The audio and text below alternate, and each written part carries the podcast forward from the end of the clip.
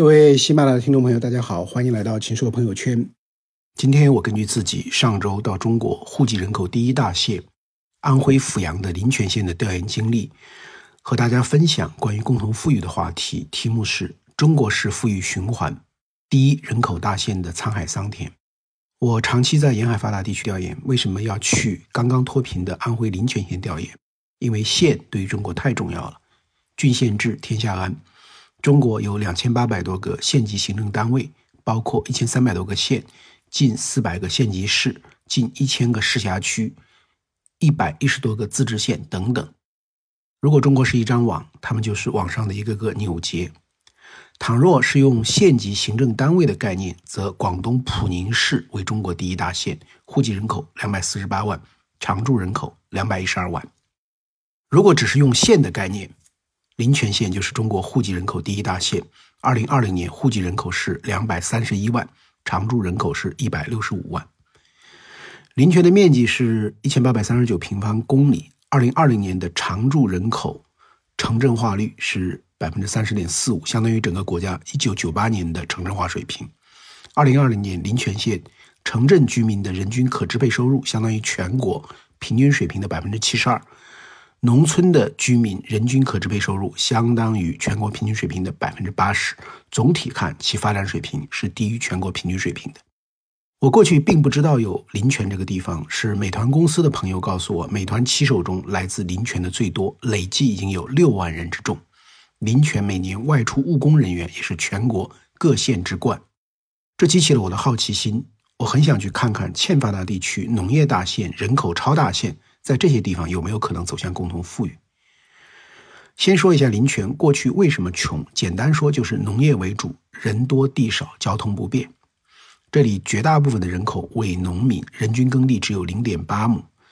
临泉位于两省交界，三分之二的地界被河南围着，交通属于两地都不管。二零一四年之前，只有一条六点九公里的国道 G 幺零六从县西边经过，县内无铁路，水路也不畅。内外闭塞，长期被称为安徽的西伯利亚，各种社会矛盾也很突出。改革开放前，每年春节后，青黄不接，有的农民就拖家带口外出卖艺讨生活，在前人拳脚武术的基础上，凭着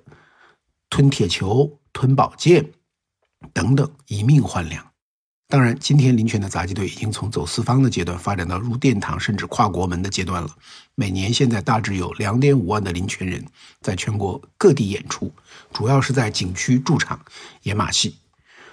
靠杂技外出谋生的毕竟是少数人。从八十年代起，林泉人开始了一轮又一轮北上南下的外出打工潮。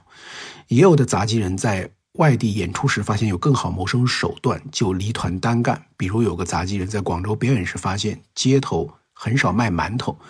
他感觉外地人越来越多，吃馒头的人也会多了，就留在广州做馒头，慢慢积累，隔几年就买一套房。前几年他已经有了五套房子。临泉人外出打工，一个重要的方向是人少地多的新疆。八九十年代从临泉到新疆安家落户的有十万人以上。有亲历者跟我介绍说，一九九二年前后，新疆的政策是青壮劳力去那里务农。一户给你一百亩耕地，三间房，五千块钱安置费。他们村就去了十几户。临泉到云南景洪种西瓜的也有一两万人，更多的人是到全国各地打工。在湖北，特别是武汉，有两万多临泉人在做香料生意，比如我们炒菜用的芭蕉、胡椒等等。在北京、河北、天津、辽宁这些北方的地区，洗浴行业很多老板和搓背工都是临泉人。在浙江的宁波，不少临泉人从拾破烂发展到做再生资源利用，比如五金厂里，临泉人负责打扫车间卫生，不要报酬，只要把地上剩的五金料给他们就行。在天津码头上开货车的，在上海做牛肉进出口和零售的，在杭州做菜市场生意的，都有很多临泉人。如同温州人在全世界闯荡，临泉人在全中国打工做生意，有七八十万人之多。在外地的某个产业圈里，他们形成了乡土化的产业集聚。外出打工能解决很多家庭的生计问题，但临泉自身的发展依然非常缓慢。几十年的城市变化很慢，乡村也十年八年不变。在九十年代外出打工的高峰期，不少村十室九空，村子里靠着路边还有些新房子，里面都已经空心化了。那林泉就不能发展一些本地产业吗？其实也发展过，最主要的是皮革制品和脱水蔬菜，但因为污染严重，在不断的环保整顿中，大部分也都关闭了。所以当地人跟我说，有很长的时间真的觉得林泉淋的不是泉，是一潭死水。在别的地方先富的过程中，林泉没有感受到什么改革开放气息。我们也想经济发展，有的村镇饥不择食，连假烟也生产过。说就算黑猫能赚到钱也行，大家都知道不对。可在内陆封闭地区，确实没有像样的机会，生存不下去的时候，没有道德可言。当地人还跟我说，那些年林权和整个国家发展之间的联系好像切断了。二零一零年，林泉常住人口一百五十四万，这么大一个县，交通极差，和外界不连通，就算有产业也很难走出去。林泉的政治生态也非常糟糕，如果你没有什么关系，什么你都干不了。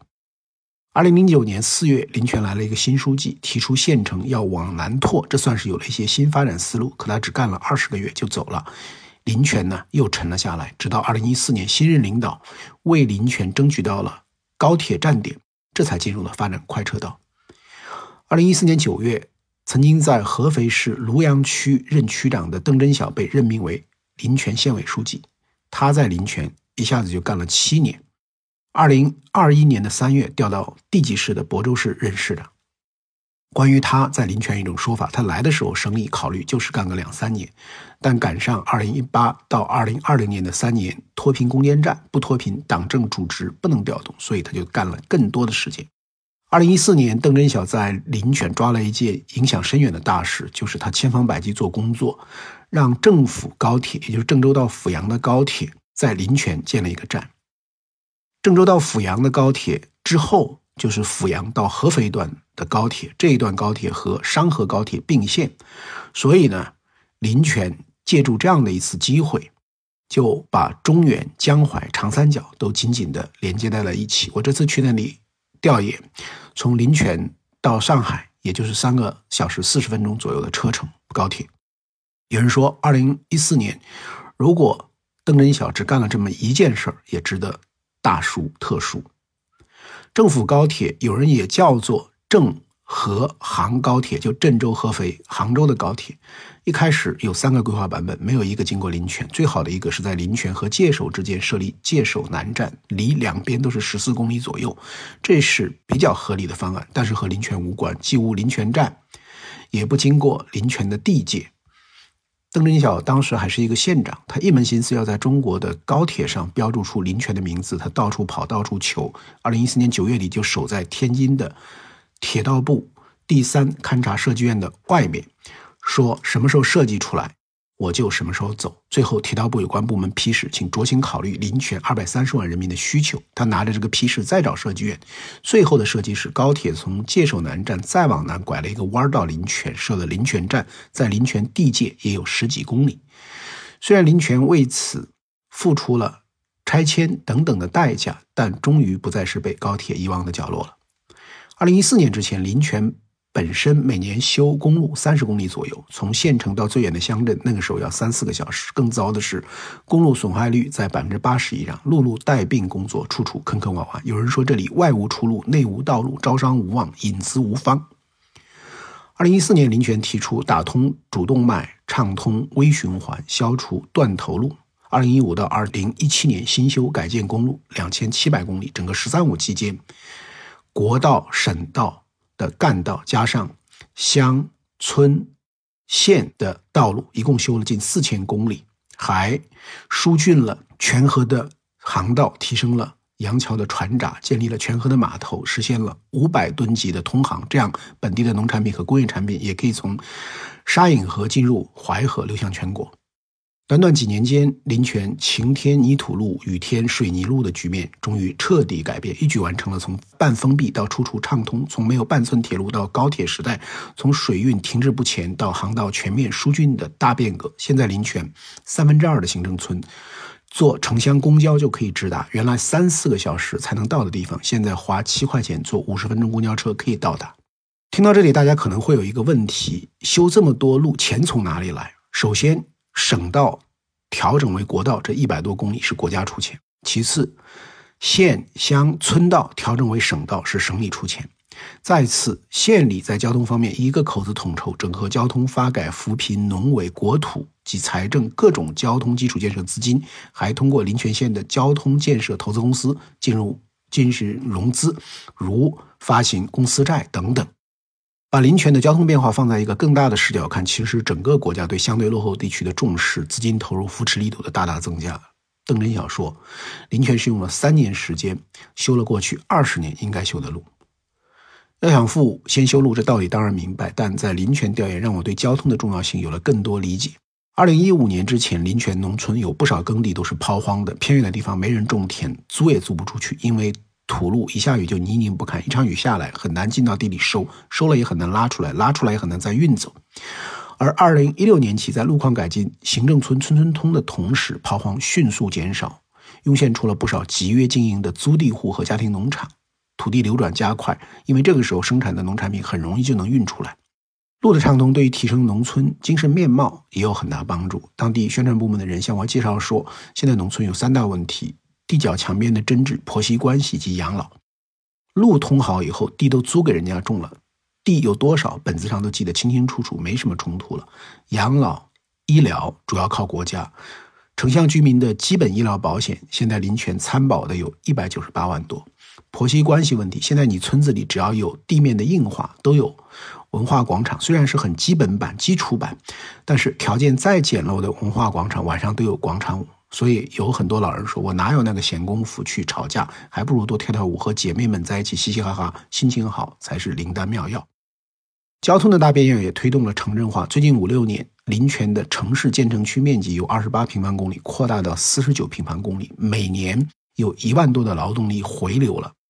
不只是城区在发展，几个人口最多的乡镇也有人口回流，有的发展的像小县城一样。在脱贫攻坚中，林泉大力发展乡村工业，但为了防止以前的皮革工业和脱水蔬菜那个时代村村点火、呼呼冒烟的碎片化和污染，现在采取了两个措施：一是一个镇集中在两三个村搞工业，搞小工业区，加强统一的管理和规范；二是村一级的工业，主要是涉农加工类或手工编织类，无污染，以基建为主，为村民提供灵活的增收机会。比如曾经在。长关镇有一个本地人去了广东一个泳衣企业打工，二零一一年返乡创业，现在县城建了一个工厂生产泳衣出口。后来各地的交通改善，加上县里有支持，他就到村里搞扶贫车间，在村子里先后建了六个分厂，他现在一年的销售额过亿元。